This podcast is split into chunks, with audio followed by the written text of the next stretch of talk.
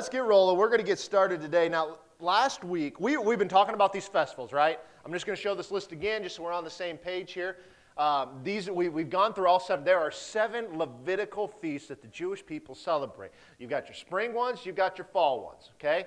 Now the spring ones we've showed from a prophetic standpoint how Jesus fulfilled those in His first coming. The fall ones we talked about how He's going to fulfill when He returns. And so I know there's a lot of information. All of these are online. You can download them on iTunes. You can get them right to your phone.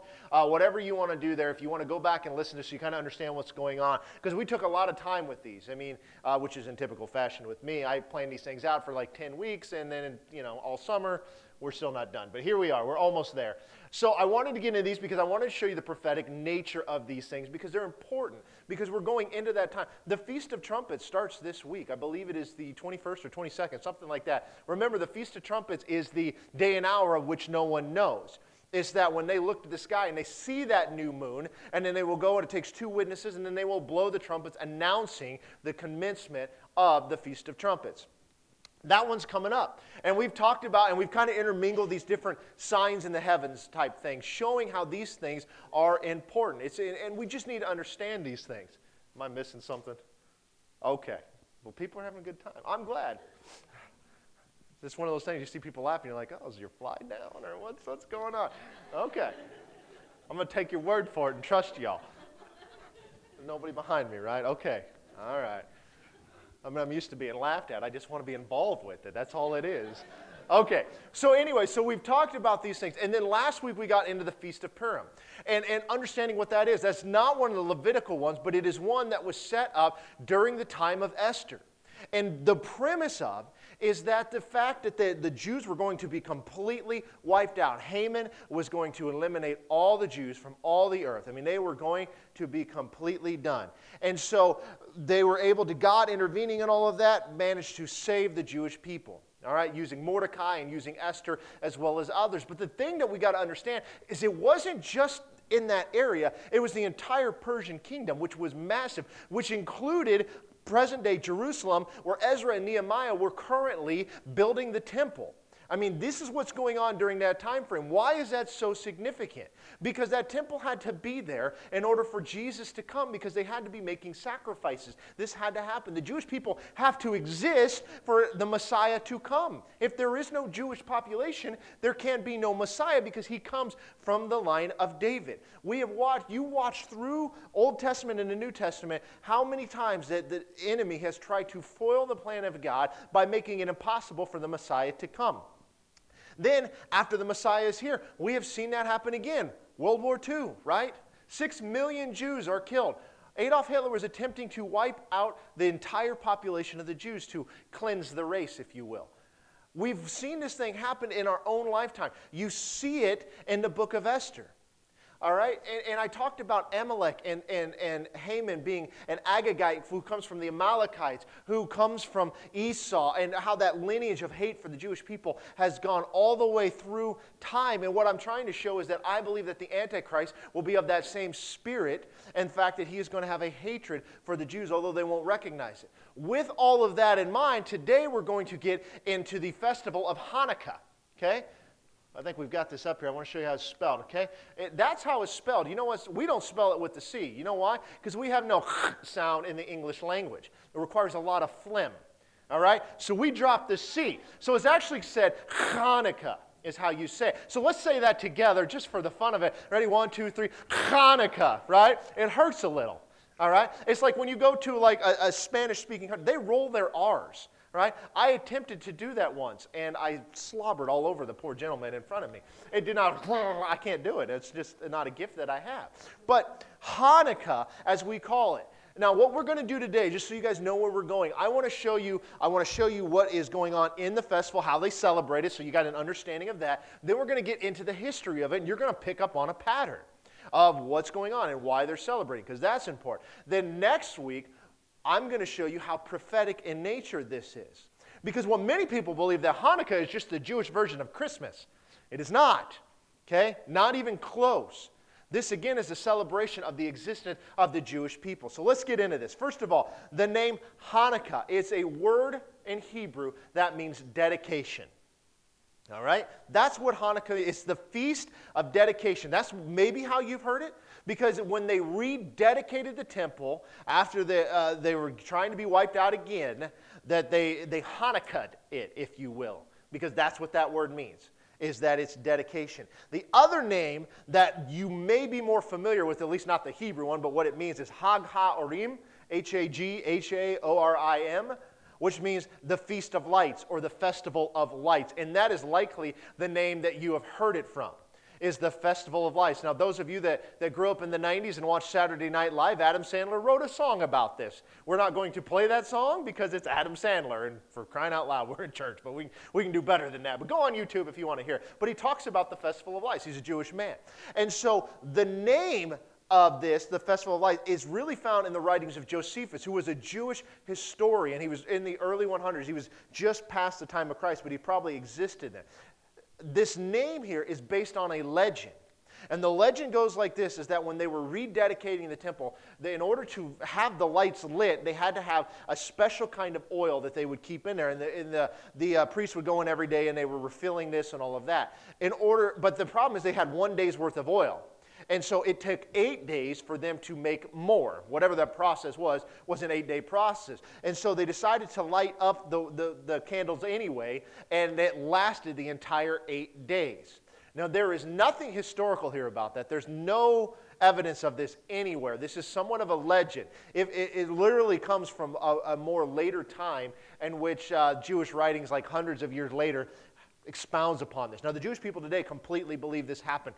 And maybe it did. I'm not saying that it didn't. There is just no evidence of it anywhere. It's more of a legend. It's kind of like the legend when we talk about the high priest on the Day of Atonement would go into the most holy place and they would tie a rope around his leg and he'd have bells. And if they stopped hearing the bells ringing, that they would pull him out by the rope. There's no real evidence of it, but it is a, a it's folklore that has lasted uh, for a very, very long time.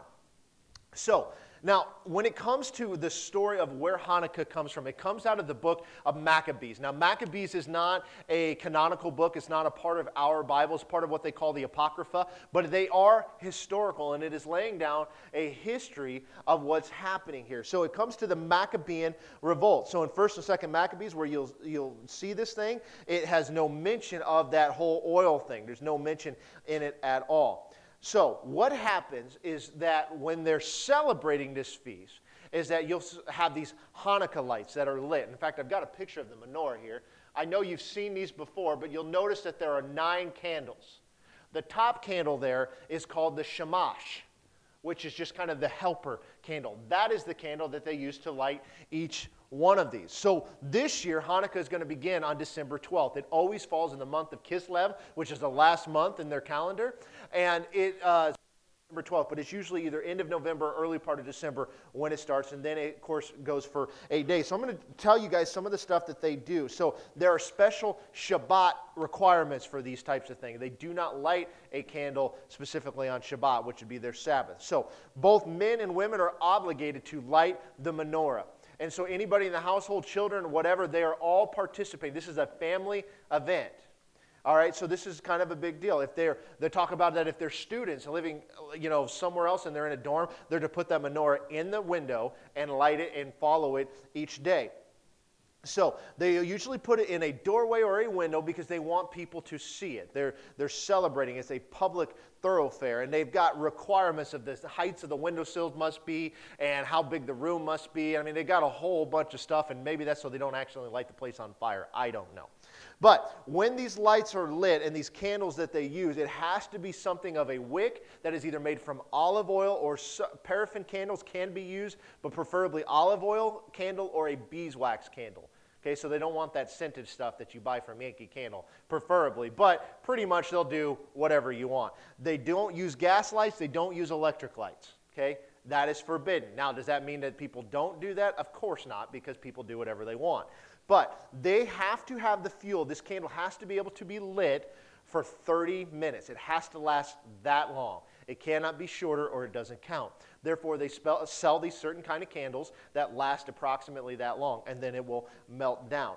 They start it, they'll light it about 30 minutes after nightfall, depending on the day. And I'll explain that more in a minute. So, each of these eight days, they have all these communities of people that come together, and they always light it just after sunset, and it runs for about 30 minutes. Now, during Shabbat, which is the Saturday, the Friday night at nightfall to the Saturday night at nightfall is Shabbat. It's a special day in which they do no work. They do not light the fire on Shabbat.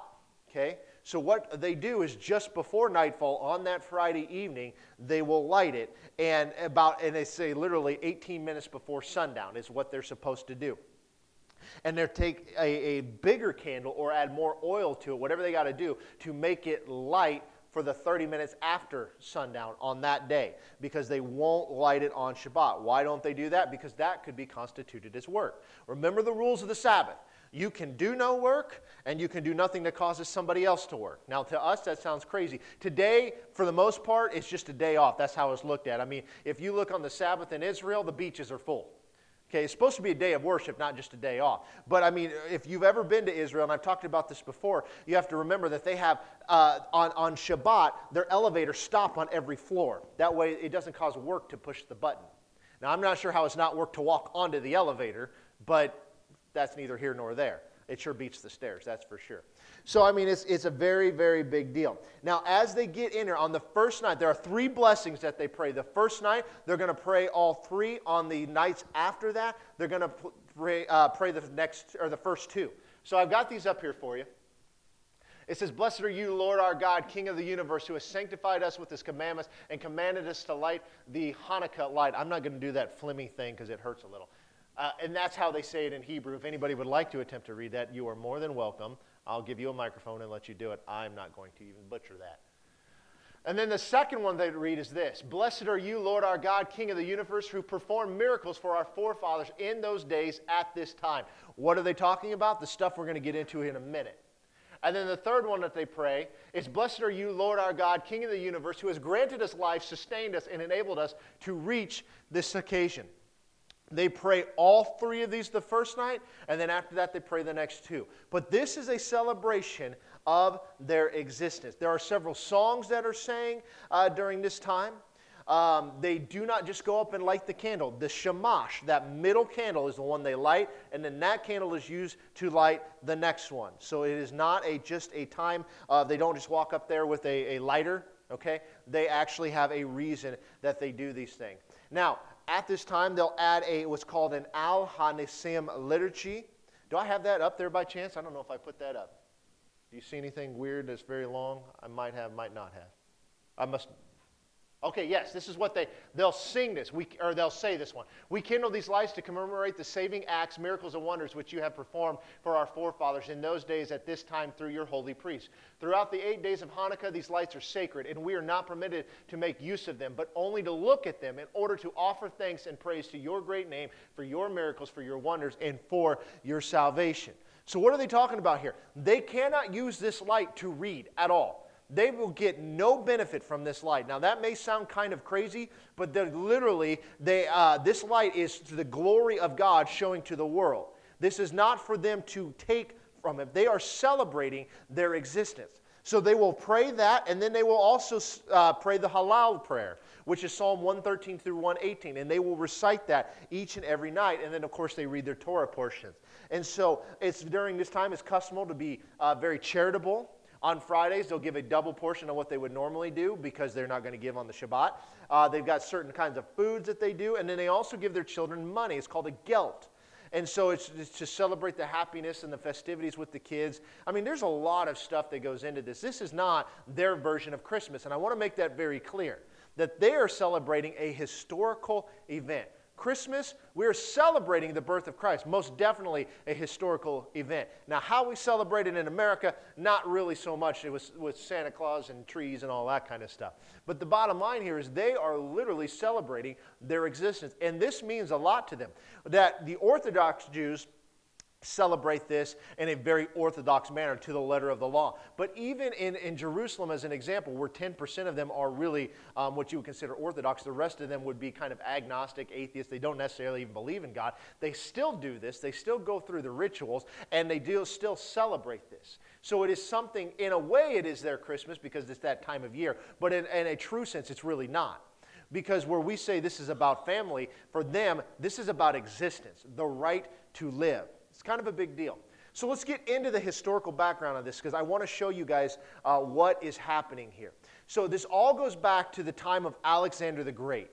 Alexander the Great was an incredible warrior. He conquered land. Um, he conquered Israel. It, it, part of the eventually will be part of the entire Greek Empire. But after he died, in fact, I think I've got a map of this. Let's look at this here real quick to show you how big this thing is. This is his, this shows his travel, but all of this here is kind of hard to see. But this kind of off-colored green part here, that is all even into Egypt. That is all part of his conquering and his kingdom.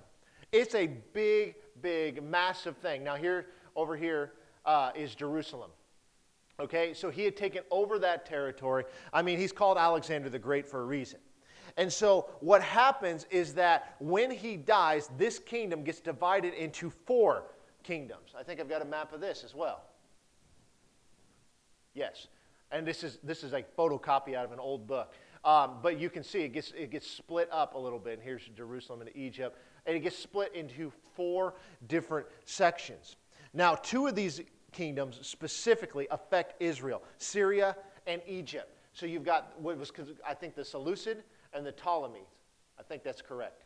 So these areas here, because Syria is just right up in this range. And so down here, and those two are going to go to bat. And, and literally, what happens is that Jerusalem becomes kind of a football that gets kicked back and forth because at one point they're under the, the reign of Egypt, and at another point they're under the, the reign of the Syrians. So it just depends.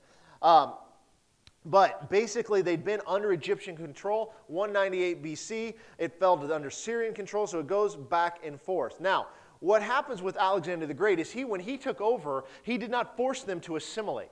He would allow them to still be Jewish. You still hold your customs, you still keep your feast days, you do whatever you want as long as you obey the law. You see it similarly in a Roman rule, which is going to happen in the 60 BC range, somewhere in that range, which is the time of Christ uh, when, when he's on the earth. So they're under Roman rule there. So just prior to that, they weren't. They were underneath the power of, of Alexander the Great's kingdom. But what happens here is that after he is gone, that these Hellenistic Jews, and we see these guys in the New Testament, but they adopt this Greek culture and they wanted to be to, to more assimilate and so they were kind of enforcing this on the jews and many jews would fall for this idea of this, this hellenistic idea where they, they should be um, enforcing this greek culture and so what happens is they build a temple um, to, to false gods, you know, Zeus and Jupiter and all these guys. Um, and then they would begin to get into the Greek games. The, they built a Colosseum near Jerusalem, which they would do, it's kind of where our Olympics come from,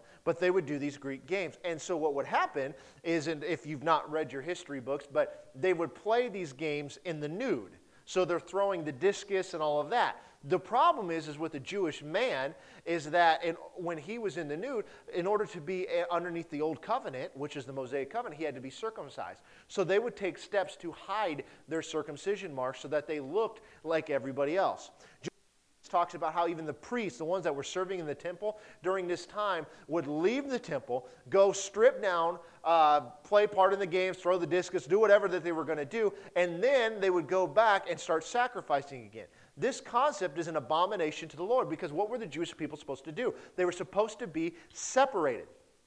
They were not supposed to assimilate, they were who they were. Now, all of these things, as you see through time, have something to do with some sort of a judgment.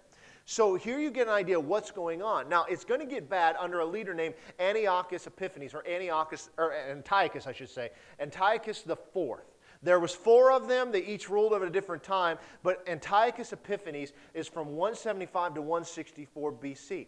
Now, he was called Antiochus IV. He took on the name Epiphanes on himself. And Epiphanes means the manifest God because he believed himself to be just that. All right? That's kind of a picture of him. That's a coin that was found. Um, he pretty proud of himself. Now, the Jews didn't call him Antiochus Epiphanes. They called him Antiochus Epimanes, E P I M A N E S. And the reason they called him that is because that meant Antiochus the madman. They did not respect this guy, they did not like him. Now, this guy, being as arrogant as he was, now he was somewhat underneath the Roman thumb because the guy that was in charge of the area before him had gone up to trying to take over parts of Greece and Rome kind of put a stop to that. and therefore they were kind of under tribute to Rome. They were paying Rome a bunch of money to leave them alone and had taken some of the major cities from them even at this point. And so, because of the previous leader, Antiochus IV is in the same boat. Now, he wakes up one day and says, You know what? I'm going to take the land of Egypt over there. He's going to go, so he's going to go through Jerusalem because that was his territory, and he was going to go down there and he's going to take this Egyptian uh, area. And you're to, we're going to read about this here in a minute. But basically, is that he does it two different times. And the last time, basically, Rome said, no, you're not going to do this anymore. Back off, leave it alone. You know, they're, they're trying to keep some peace uh, in the area. And so he's ticked off. And he goes back, and then he's going to force the Jews to give up all of their uh, customs, all of their things. They made it illegal to circumcise anybody anymore. Um, he, he's going to sacrifice a pig on the altar inside the temple, and he's going to set up a, a throne to Zeus or also known as Jupiter. So he's going to force them into false religion. And we're going to read more detail about this, but which is going to lead to the Maccabean revolt, and I'll explain that in a minute, which is what leads to Hanukkah. So that's the background of the area that's going on. Now I want to read this out of 1 Maccabees chapter 1. Now remember, as I said before, this is not a canonical book. This is a book that was written, it's historical. There's a lot of information in here, so don't let it freak you out when we start reading this stuff um, because it is important to understand. But there are four things that we uh, uh, want to get in here. So, first Maccabees chapter 1, starting in verse 1, it says, After Alexander, son of Philip, this is Alexander the Great, the Macedonian, who came from the land of Kittim, had defeated King Darius of the Persian and the Medes, he succeeded him as king. He had previously become the king of Greece.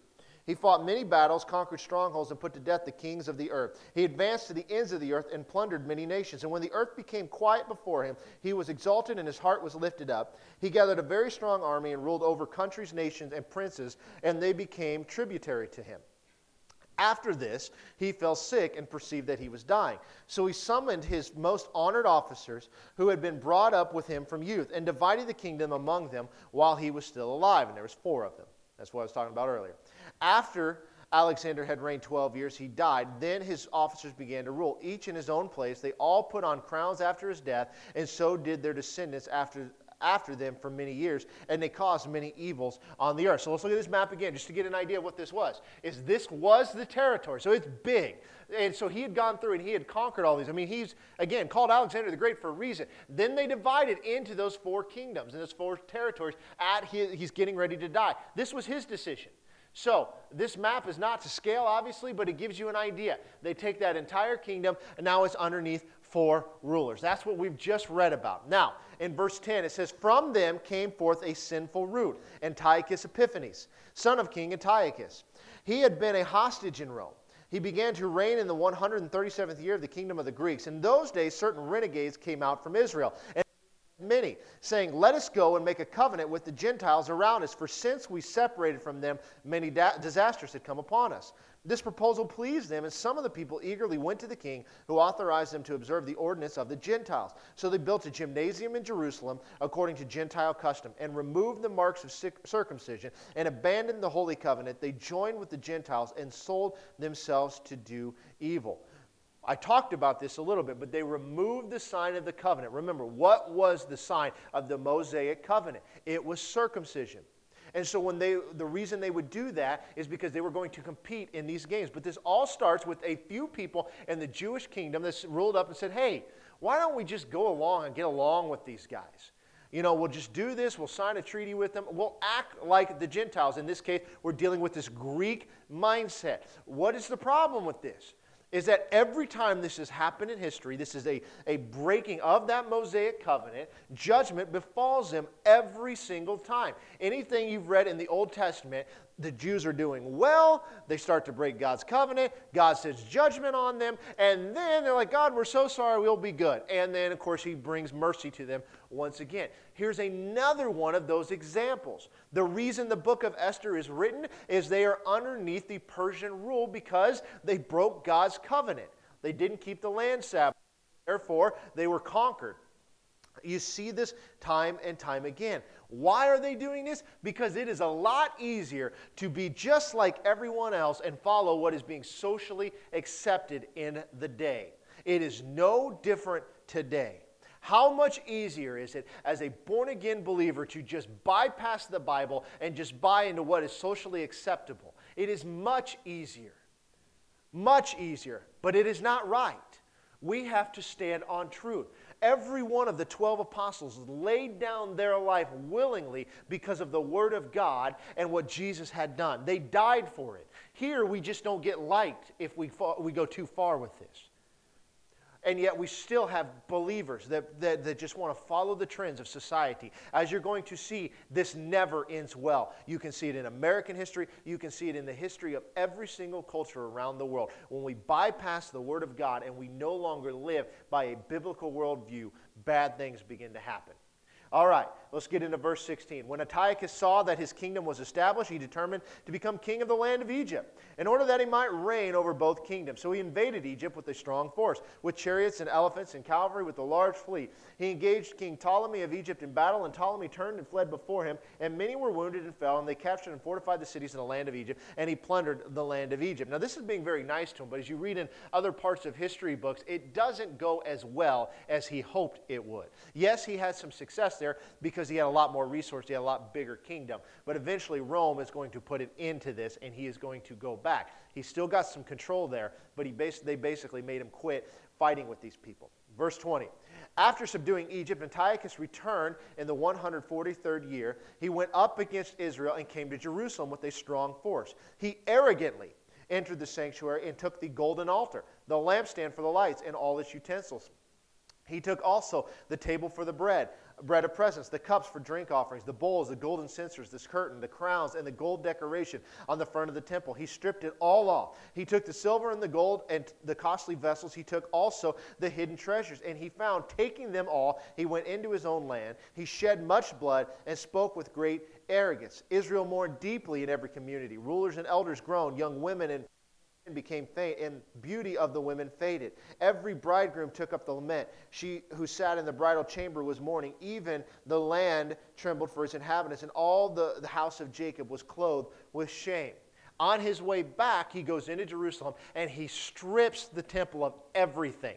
There's a lot of gold and a lot of silver. What this doesn't tell you is the reason he did this is he's trying to pay off the debt to Rome so that he can get out from under the Roman tribute. That's what he's attempting to do. Therefore, he strips the temple. You see this several times in the Old Testament. They always take everything, all the gold. And there was a lot, a lot of gold. Now, because of this, he's killing these people. He's doing a lot of bad things. Of course, the Israelites are in uh, mourning. This is a time of sadness, not a time of gladness. That even though they wanted to assimilate with the Greek culture, many of them did, several did not.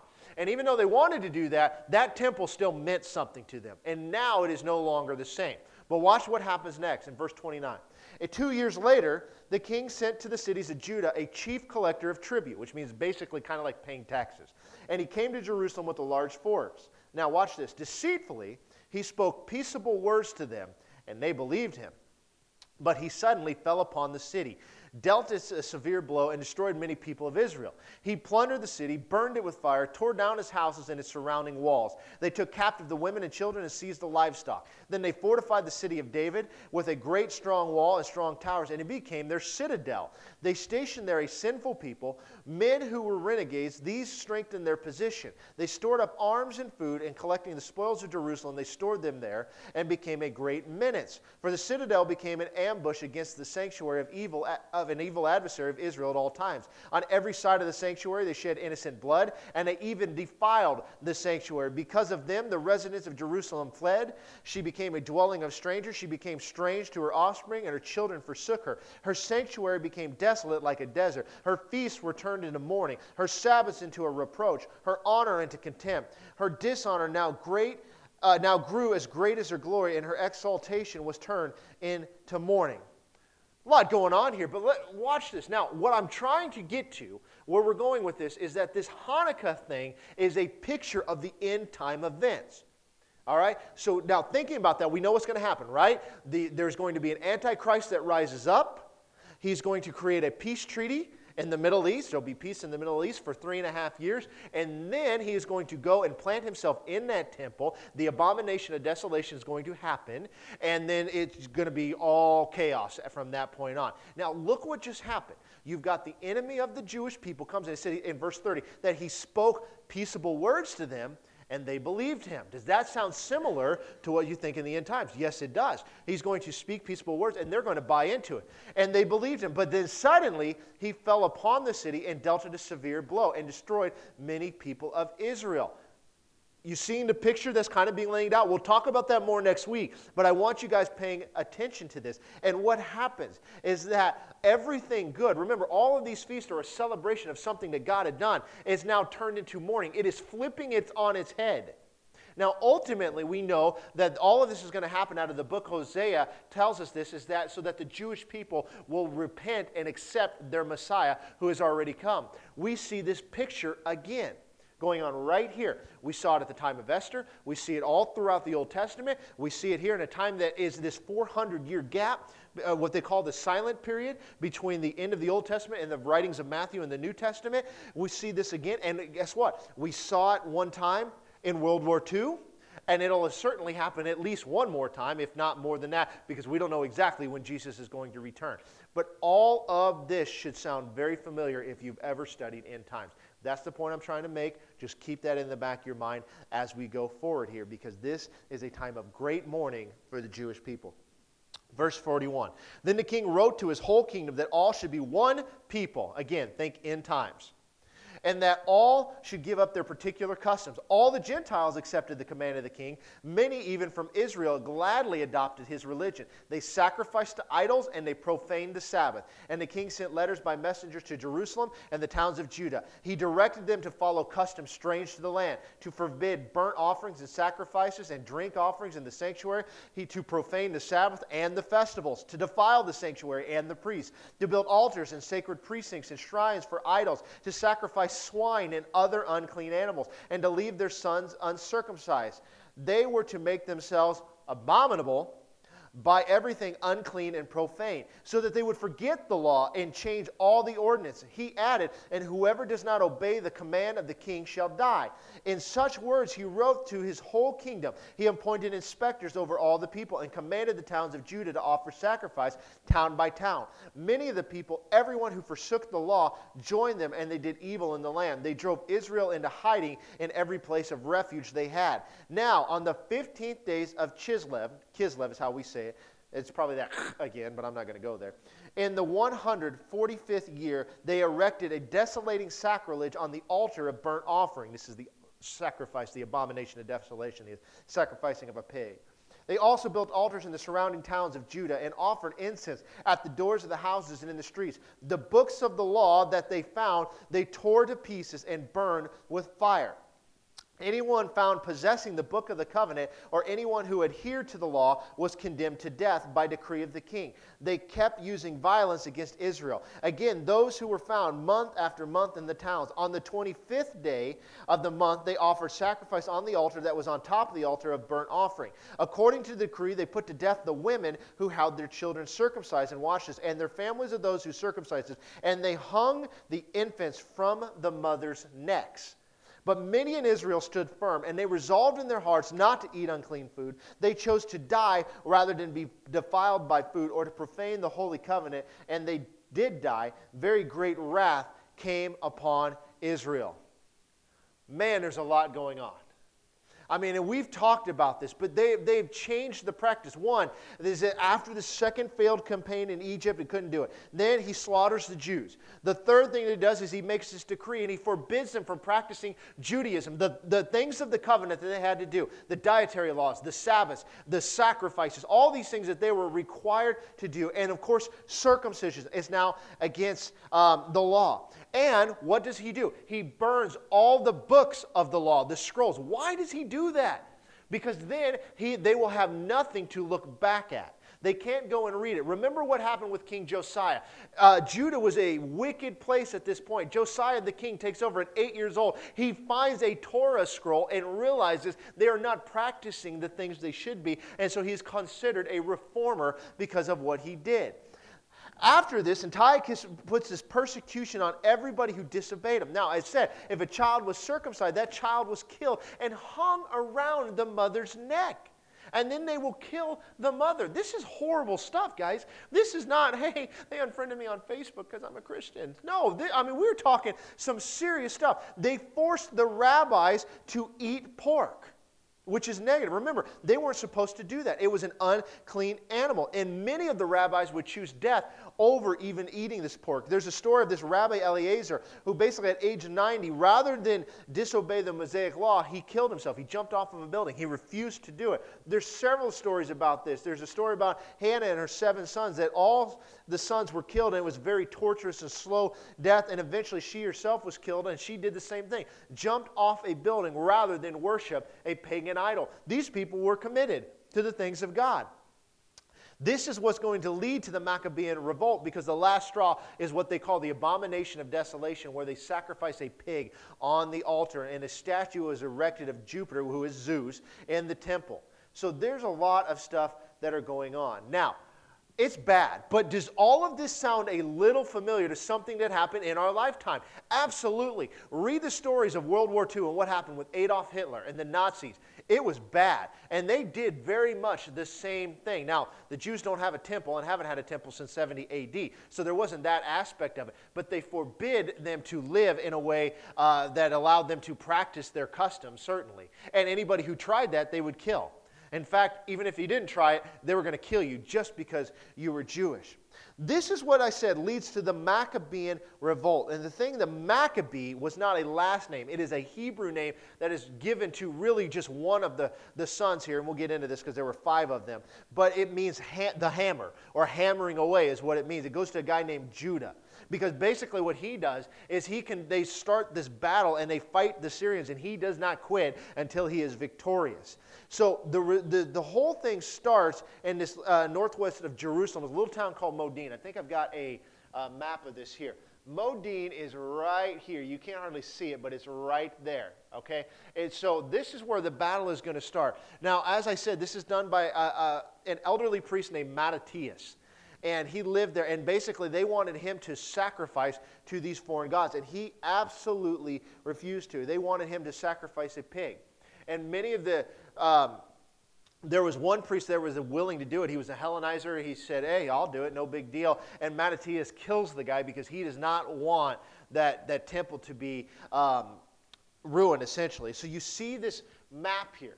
And this talks about the Maccabean revolt. You can hardly see it, but it's got Mattathias and then his son, Judas Jonathan, all this stuff that is going on, the family lineage that's going on here. And let me show you this. Go to the next one. This is Mattathias. And these are the five sons. Now, Judas here is the one that we know it. He is the Maccabee. He's the one that we hear, that you've, you've heard about, even though you don't know you've heard about, because he is the one that really goes in there and pounds it. And we're going to read about him in just a minute. But he had, Mattathias had five sons, and they came from the house of Hasmon. And so you'll see about these things, guys called Hasmoneans. And that was these guys. These guys are the ones that lead the revolt and eventually are going to succeed and allow the Jews to uh, get back in right standing. All right? So, we're going to jump over to 1 Maccabees chapter 2, and I'm going to read about this guy, Mattathias. All right? Starting in verse 49, it says, Now the days drew near for Mattathias to die, and he said to his sons, Arrogance and scorn have now become strong. It is t- a time of ruin and furious anger. Now, my children, so show zeal for the law and give your lives for the covenant of our ancestors. Remember the deeds of the ancestors, which they did in their generations, and you will receive great honor and an everlasting name. Was not Abraham found faithful when tested, and it was reckoned to him as righteousness? Joseph, in the time of his distress, kept the commandment and became Lord of Egypt. Phineas, our ancestor, because he was deeply zealous, received the covenant of everlasting priesthood. Joshua, because he fulfilled the command, became a judge in Israel. Caleb, because he testified in the assembly, received an inheritance in the land. David, because he was merciful, inherited the throne of the kingdom forever. Elijah, because of great zeal for the law, was taken up into heaven. Hananiah, Azariah, and Mishael believed and were saved from the flame. Who are those three? Shadrach, Meshach, and Abednego. These are their Hebrew names. The other ones are their Babylonian names. Verse 60 Daniel, because of his innocence, was delivered from the mouth of the lions, and so observed from generation to generation that none of those who put their trust in him will lack strength. Do not fear the words of the sinners, for, they, for their splendor will turn into dung and worms. Today they will be exalted, but tomorrow they will not be found, because they will have returned to the dust, and their plans will have perished. My children, be courageous and grow strong in the law, for by it you will gain honor. Here is your brother Simeon, who I know is wise in counsel. Always listen to him. He shall be your father. Judas Maccabeus has been a mighty warrior from his youth. He shall command the army for you and fight the battle against the peoples. You shall rally around you all who observe the law and avenge the wrong done to your people. Pay back the Gentiles in full and obey the com- commands of the law. Then he blessed them and was gathered to his ancestors. He died in the 146th year and was buried in the tomb of his ancestors in Modi'in. And all Israel mourned for him with great lamentation. I mean, this is the, you know, pep talk of all pep talk. He tells them to stand strong, that to follow and obey the law. And he goes through their history with Abraham and Joseph and Daniel and all of these guys in the face of all the negative that was going on. They still stood faithful to the things of God. Do not forsake them. You see that reiterated in the New Testament. The book of Hebrews talks about the same thing. Was not Abraham found faithful in that he obeyed God? He's telling these guys the same thing. He's telling them to get ready. It's going to get ugly. It's going to be hard. But whatever you do, you stand faithful and your name will be great because the plan to foil God's plan will always fall short. These people that seem like they're great today will be brought down and their plan will be nothing but dust, as will they. So follow the things of God. And then he gives a little bit of direction. He says, Simeon, you're in charge, but Judas, you go and fight. And he, he does that. He does just that. He goes out and fight. And he will go and he will win. And he'll go from city to city and they battle and they kill the Syrians. All these people that were going against the people of God, they are successful. Which brings us to what Hanukkah is, is the rededication of the temple. So we're jumping ahead. We're not going to get into all the battle scenes and where they went and all that because that really doesn't matter to us. What matters to us is the principle behind here. And in 2 Maccabees chapter 10, starting in verse 1, it gives us this story. It says, Now Maccabeus and his followers, the Lord leading them on, recovered the temple and the city. This is referring to Jerusalem. They tore down the altars that had been built in the public square by the foreigners and also destroyed the sacred precincts. They purified the sanctuary and made another altar of sacrifice. Then, striking fire out of flint, they offered sacrifice. After a lapse of two years, they had offered incense and lighted lamps and set out the bread of presence. So they're refilling the temple. When they had done this, they fell prostrate and implored the Lord that they might never again fall into such misfortune, but that if they should ever sin, they might be disciplined by him with forbearance and not by being handed over to the blasphemous and barbarous nations.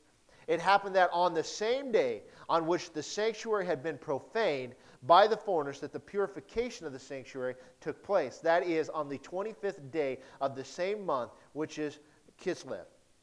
They celebrated it for eight days with rejoicing in the manner of the festival of booths, remembering how not long before, during the uh, during the festival of booths, they had been wandering in the mountains and caves like wild animals. Therefore, carrying ivy wreathed wands and beautiful branches and also fronds of palm, they offered hymns and thanksgiving to him and had given success to the purifying of his own holy place. They decreed by public edict, ratified by vote, that the whole nation of the Jews should observe these days every year. This is talking about the rededication of the temple. They go in, they clean everything out. They tear down the altars and they build a new one. They want nothing in there. They cleanse it. How do they cleanse it? Cleanse with blood. It has to be done through sacrifice. So the old altar had been desecrated because they'd had pigs and other unclean things on there, was demolished, and they built this new one. They made new vessels. Remember, they'd all been stripped out. All the gold was taken. They built the lampstand, the, uh, the, the altar of incense, the table of showbread. They hung new curtains. There's other parts that talk about this. The rededication of this took place on the exact same date that it was dec- desecrated, the 25th of Kislev in 167 BC is when it was taken. It was rededicated on the exact same day in 164 BC. And they are inaugurating a brand new fe- feast. So the feast lasts for eight days. Why does it do that? Because it is copying the Feast of Tabernacles, which is an eight day celebration. It goes back to when King Solomon, Solomon dedicated the first temple. They observed that dedication for eight days because they were copying the Feast of Tabernacles. So if you're wondering why it's an eight day celebration, now you know. So when they had rededicated the temple, they followed the exact example that Solomon had laid out. The Feast of Tabernacles is always a time of rejoicing and the kindling of these lampstands and all these other things. So, therefore, when they did this, they followed that exact same process. And it's amazing that the exact same day of which it was taken eh, is the exact same day that they rededicated, and that's important. Now, this is a lot of information, and I, I understand that, but I want, because next week I want to get into the prophetic nature of it. Because what if I told you that everything that I just read you was prophesied by Daniel 400 years before this event? To the letter. And what's so amazing about it is that people who study the Bible do not believe that the book of Daniel was written when Daniel was alive because of its extreme accuracy to this very event. It's, it's, it's powerful when you see that. That not only was it prophetic in nature what happened here, but it's also prophetic in nature of what's going to happen. This feast means a lot to them. We take for granted what Hanukkah means to them. And many of them today may not even understand what it means to them, but it's important. And I want to read you a story. Because remember, this is World War II. Think about World War II. We watched this very kind of thing happen in our own lifetime. And during World War II, when they were in um, these concentration camps, I'm going to read you a story about how they celebrated Hanukkah during this time. All right, so this is from a, a, book, and there are several of these like this, but this is a book that I read. It says one of the items I smuggled out of Auschwitz when the Nazis moved into the camp number eight, a quarantine camp for those suspected of carrying typhus, was my spoon. So he had a spoon. It wasn't much, but it was mine, and it would come to play an important role in my Jewish life and in those of some of the 500 or so other prisoners that were there. There were no labor details in this new camp, but we inmates were ordered to help in its construction, which was still underway. Having some experience in the Lodz ghetto as a mechanic, I helped the electrical technician install the camp's lighting. With my new access to tools, I brought my spoon to and filled, filed down its handle, making it into a sharp knife. Now I could use it both to eat my soup and to cut my bread. This was useful because we would often receive one chunk of bread to divide among two or three people, and without a knife, it was difficult to apportion the bread fairly. Now, I was regularly called upon to use my spoon knife to help avoid disputes and maintain relative peace among the prisoners. When winter came, though my spoon became involved in an additional mitzvah, by then we had been transferred to camp number four in Kaufering, a camp more similar to Auschwitz in its daily ordeals. Despite the horrendous hardship we suffered daily, however, we tried whenever possible to remember to do a mitzvah and to maintain a self image as God fearing Jews despite all the dangers that involved. Having always kept mental track of the calendar, I knew when Hanukkah had arrived. During a few minutes rest break, a group of inmates and I began to reminisce about how, back home before the war, our fathers would light their menorahs with such fervor and joy. We remembered how we could never seem to get our fill of watching the flames sparkling like stars, how we basked in the warm, special glow, and how they seemed to imbue us with special sanctity. And then we got to thinking about how the original origins of Hanukkah, about the war of the Hasmoneans against their Greek tormentors who were intent on erasing Judaism from Jewish hearts. we recall, we recalled the great heroism of the Jews at the time who risked their lives in order to keep the Sabbath, practice circumcision, and study Torah. And we remembered how God helped them resist and rout their enemy, enabling the Jews to freely observe the Torah and mitzvah once again. And then we looked around ourselves. Here we were in a camp where our lives were constantly in danger, where we were considered subhuman, and where it was virtually impossible to observe the most basic practices of Judaism. How happy we would be, we mused, if only we could light Hanukkah candles. While we talked and dreamed, we were only suddenly struck, as if at once, by the same resolution. We simply must discover a way of doing the seasonal mitzvah. One fellow offered a small bit of margarine he had saved from his daily ration. That could serve as our oil. And wicks, we began to unravel threads from our uniforms. What, though, could be our menorah? I took out my spoon and within moments we were lighting the Hanukkah candle, reciting the blessings. We all stood around the entrance, entrance transfixed, each immersed in our own thoughts of Hanukkahs gone by, of latkes and dreidels and Hanukkah gelt we'd received as children. Our unusual Hanukkah menorah kindled in us a glimmer of hope as we recited the blessing about the miracles of God had performed our forefathers in those days. But also at this time, we well understood that only the only thing that could save us would be a miracle, a great miracle like the one hinted at one of the dreidels acrostics. They are in an eternal torment here. It is absolutely crazy. And the only thing they can think of is the Hanukkah of how it was a promise to them of, of a time where the Jews were attempting to be wiped out, and yet they weren't. And so they were hanging on to that promise that there would always be a remnant. There's another story of a similar situation, again with a spoon, but this time they all they had was some shoe polishing oil, or whatever you want to call that. They used that to light it in shoelaces and they want and he, he gave those three prayers. And, and the third prayer which is talking about the goodness of god he said god and we know you will keep us and sustain us during this. And one of the guys said like how can you even pray that when all around us people are dying every single day? But he said you know what? We've got to trust the father or the god of abraham isaac and jacob that he will once again keep a remnant of our people around these are promises. This is not just a celebration of a, a, joyous time in Christmas. This is a celebration of what was a horrible time in Jewish history, and yet, through the hand of God, they survived. So there's a lot that's going on here. We take for granted because we don't understand it. But the thing that I want you guys to see more than anything else, and you'll begin to see it next week, is that how um, prophetic all of this is. Everything that happened was prophesied 400 years beforehand before the, the whole time of, of the Hasmoneans. And then how does that have a picture for the end times? Because we've seen it once in our lifetime, and I think we're going to see it again.